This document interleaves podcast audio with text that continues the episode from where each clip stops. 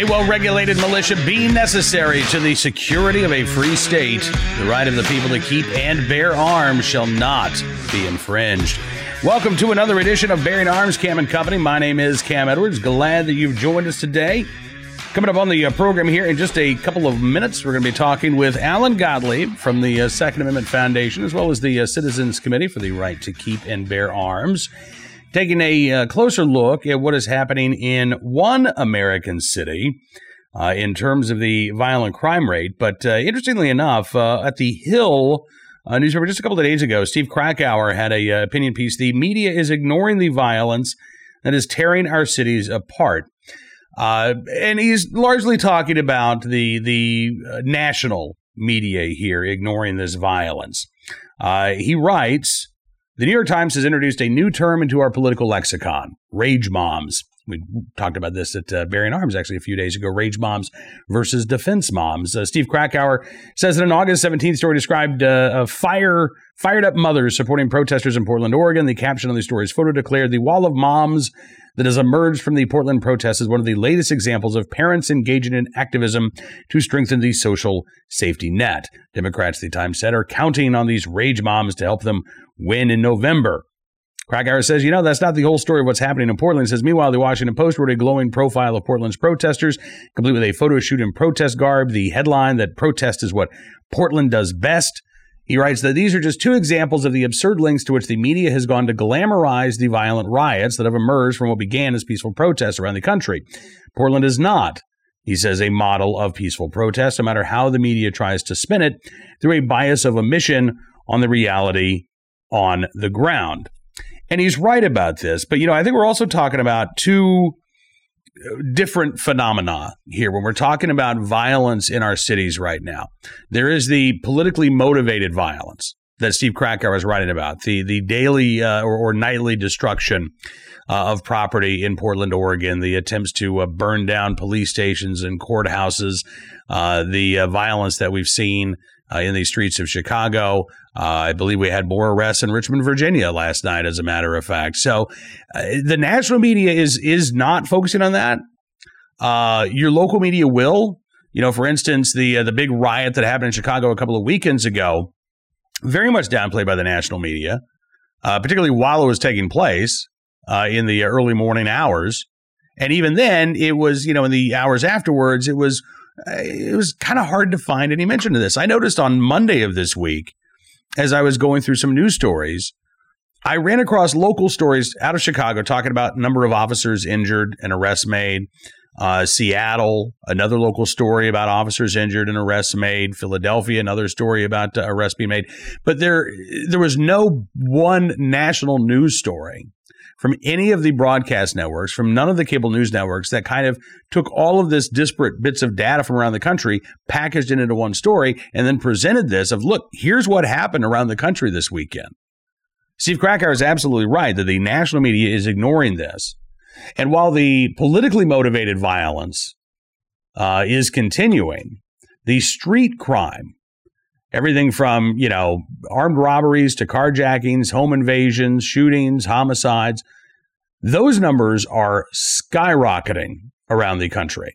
Absolutely skyrocketing. In Seattle, as a matter of fact, uh, they have already reached a grim milestone. They have already reached the same number of homicides that they had in all of 2019. And we still have four months to go. Alan Gottlieb, again with the uh, Citizens Committee for the Right to Keep and Bear Arms and the Second Amendment Foundation, sat down with me earlier today to talk about what's going on in Seattle and why it is a crystal clear example of why the gun control policies that Joe Biden and Kamala Harris want to put in place across the nation will fail to keep Americans safe, even as they ensure that Americans are disarmed. Take a look and a listen. Alan, thank you, sir, for joining me on the program today. It's good talking with you. Always my pleasure, Cam. I, I, I wish the, the news was better, unfortunately. Uh, in Seattle, Washington, uh, you know, the crime rate's going in the opposite direction. And as you all at the uh, Citizens Committee for the Right to Keep and Bear Arms point out, um, this shouldn't be happening if gun control worked, right? If, if Governor Jay Inslee was correct and uh, the mayor of Seattle was right about what these gun control laws would do, we'd be seeing violent crime decline instead of soaring. That's true, particularly in light of the fact that this all started, so to speak, in, in 2014. Seattle and Washington State had pretty low crime. And then the Seattle-based Alliance for Gun Responsibility, one of the nature gun prohibition lobby groups be based here, that's funded not only by Michael Bloomberg nationally, but funded by wealthy Seattle area elitists uh, like Steve Ballmer, who uh, now owns the San Diego Chargers and former Microsoft billionaire, and Bill Gates, uh, and, and, and former Paul Allen, who's not with us anymore, uh, to the tune of you know six and seven figure you know donations, helped push through an initiative uh, that pushed through a so-called universal background check measure, but it was far beyond just that. It went much further. And then in 2015, the Seattle City Council and the mayor signed, they pushed through a, the so-called gun tax, uh, and with the so-called gun and ammunition tax as well. What it did is it forced all the gun dealers out of Seattle, so people in Seattle had no place to go buy a gun. Uh, and then we just had, um, you know, coming up in 2018, the same gun ban lobby rammed through an initiative that prohibited young adults from purchasing any kind of semi-automatic rifle and required an enhanced background check and a 10-day waiting period plus proof of training, making it more difficult for legitimate law-abiding gun owners to buy firearms for self-defense. All these things have contributed to the fact that the only people who have guns on the streets of Seattle are the criminals. Yeah, I mean it's it's uh, it's incredible that already Seattle has matched the homicide total for all of 2019. We still have 4 months left to go. So obviously that uh, homicide rate is going to be higher, and it's been going up. Uh, 2019, uh, correct me if I'm wrong, Alan, but I think 2019 the homicide rate was higher than 2018. As you say, this goes back a number of years. If these initiatives were going to work, and even if gun control advocates want to say, well, you got to give it time to, uh, to to be on the books and really make a difference. All right, well, it's been six years since the quote unquote universal background check uh, law was implemented in Washington State. Uh, and as you say, there have only been more restrictions put on uh, legal law abiding gun owners ever since.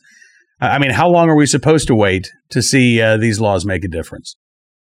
Well, I, I, that's a very good question, Cam, because they obviously already don't work and they're not going to. Uh, and the truth of the matter is the homicide rate and violent crime rate, you know, in, in, in Seattle area, uh, is now up more than 50% since we started passing these anti-gun laws. 50% is not, you know, two or three or four or five percent. I mean, at that point, it's a definitive, you know, answer. I mean, you know, all, all our people, our opponents all talk, we need to look at the science. Well, let's look at the science and look at the statistics. And when we see that, we see that gun control is a fallacy. It doesn't work at all. And, you know, quite frankly, the gun prohibition lobby should apologize to Washington gun owners for what they've created here. I mean, this is just unbelievably horrible. Uh, all they've accomplished is a false sense of security while trampling on everybody's rights. And, and, and now, you know, more people must die uh, the anti-gun extremists, you know, it, it should admit that they're wrong because they're killing people. It's horrible. It is absolutely horrible. And you're right. I think the gun control advocates should apologize, but they're not going to. I mean, they're going to go the opposite direction. They want to impose uh, these types of laws and worse, uh, uh, frankly, on, on every American out there. I know that, you know, Joe Biden Thursday night delivered his uh, campaign acceptance speech, did not mention gun control a, a single time, Alan, but uh, we know what the Biden Harris agenda is, and it's it's turning the entire country uh, into you know a, a, a, a more restrictive version of what we already see in Seattle. Yeah, I don't think he mentioned gun control per se, but he did mention taking on the gun lobby, uh, which is a, a, code word for you know taking on gun owners in general. Uh, he's not our friend, and he's going to be out there sticking pins in us forever. And I mean, if we are going, we, if he gets elected president, uh, we are going to be in for four years of, of unbelievable attacks on our rights. Yeah, I would I would actually say more than four because I worry about the Supreme Court and what Biden might be able to do. Uh, you know, that would resonate for for for far longer than he's going to be in office. I mean, is Seattle and should Seattle be a wake up call for uh, uh, for other Americans out there? I mean, it, it, you know, can we extrapolate what's happening in Seattle and say, all right, you know what? If I'm not careful, if we get the wrong politicians uh, in office, this could happen to me. This could happen to my city. Oh yeah, but you you don't have to look just at Seattle. I mean, add Chicago, Baltimore, uh, New York, uh, you know, Washington D.C. You know, you know, you know, add Atlanta. I mean, add a number of these places where you have anti-gun politicians in charge and control, and and it's the same pattern all over the place. So again, if you don't don't look just at Seattle statistics, look at the pattern of statistics all across the country. Talking again with uh, Alan Gottlieb. And, and Alan, before we let you go, I've got to ask you real quick about the Gun Rights Policy Conference. I know it's coming up. Going to be an all virtual conference this year. I'm kind of sad that uh, we're not going to get together in person, but uh, but I am pleased to be a part of the Gun Rights Policy Conference. Um, can you tell folks about how they can be a part of it as well? Sure. Uh, it, you know, saf.org. You can register there, and then you'll get the updates for it if you register for the conference but it's going to be streamed on multiple platforms online on September 19th and 20th. And uh, we're hoping to reach millions of Americans this way, and it probably is going to be a blessing in disguise for us. We're going to have over 100 speakers, and Cam, you're one of them. Uh, and so I'm really excited about this because uh, right now we're putting it all together, and then starting right after Labor Day, we'll kick off promotions of it to make sure that you know tens of millions of Americans know where to go and, and, and tune into it. But again, if you go to saf.org and register for the conference, you'll get our, our, update, our updates on it. Fantastic. Alan Gottlieb, thank you as always, sir, for joining me on the program. Thank you for what you do and look forward to talking again very soon. Thank you, Cam. I appreciate Alan spending some time with us today, and uh, we will be talking more about the Gun Rights Policy Conference, by the way, as we get closer uh, to that uh, event weekend.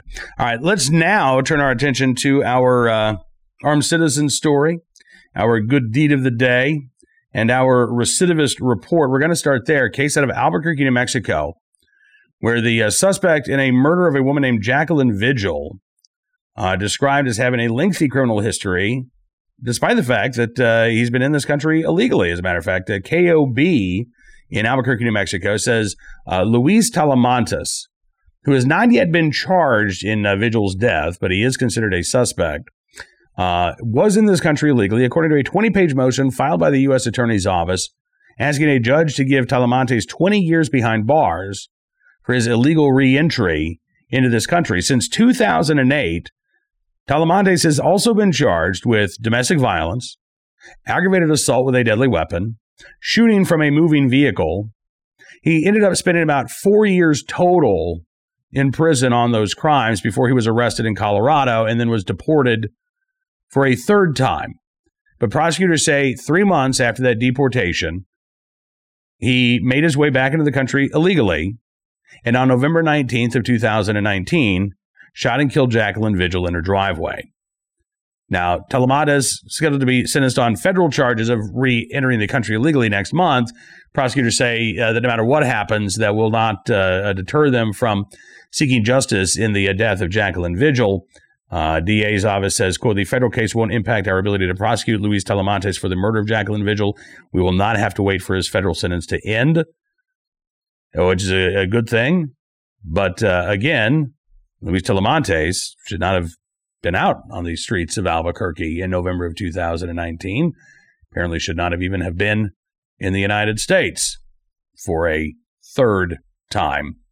Uh, our armed citizen story of the day from uh, Florida, Escambia County, Florida, where a uh, burglar who uh, admitted to cops that he was a little high uh, held at gunpoint by a resident. This is like uh, most defensive gun uses across the United States. No shots were fired, but the presence of that firearm in the hands of a law abiding resident was enough to prevent this crime from escalating any further, as well as ensuring that this individual actually uh, was arrested. 35 year old Matthew Arrington Havard, now charged with felony burglary of an occupied building, already released, by the way, on $5,000 bond.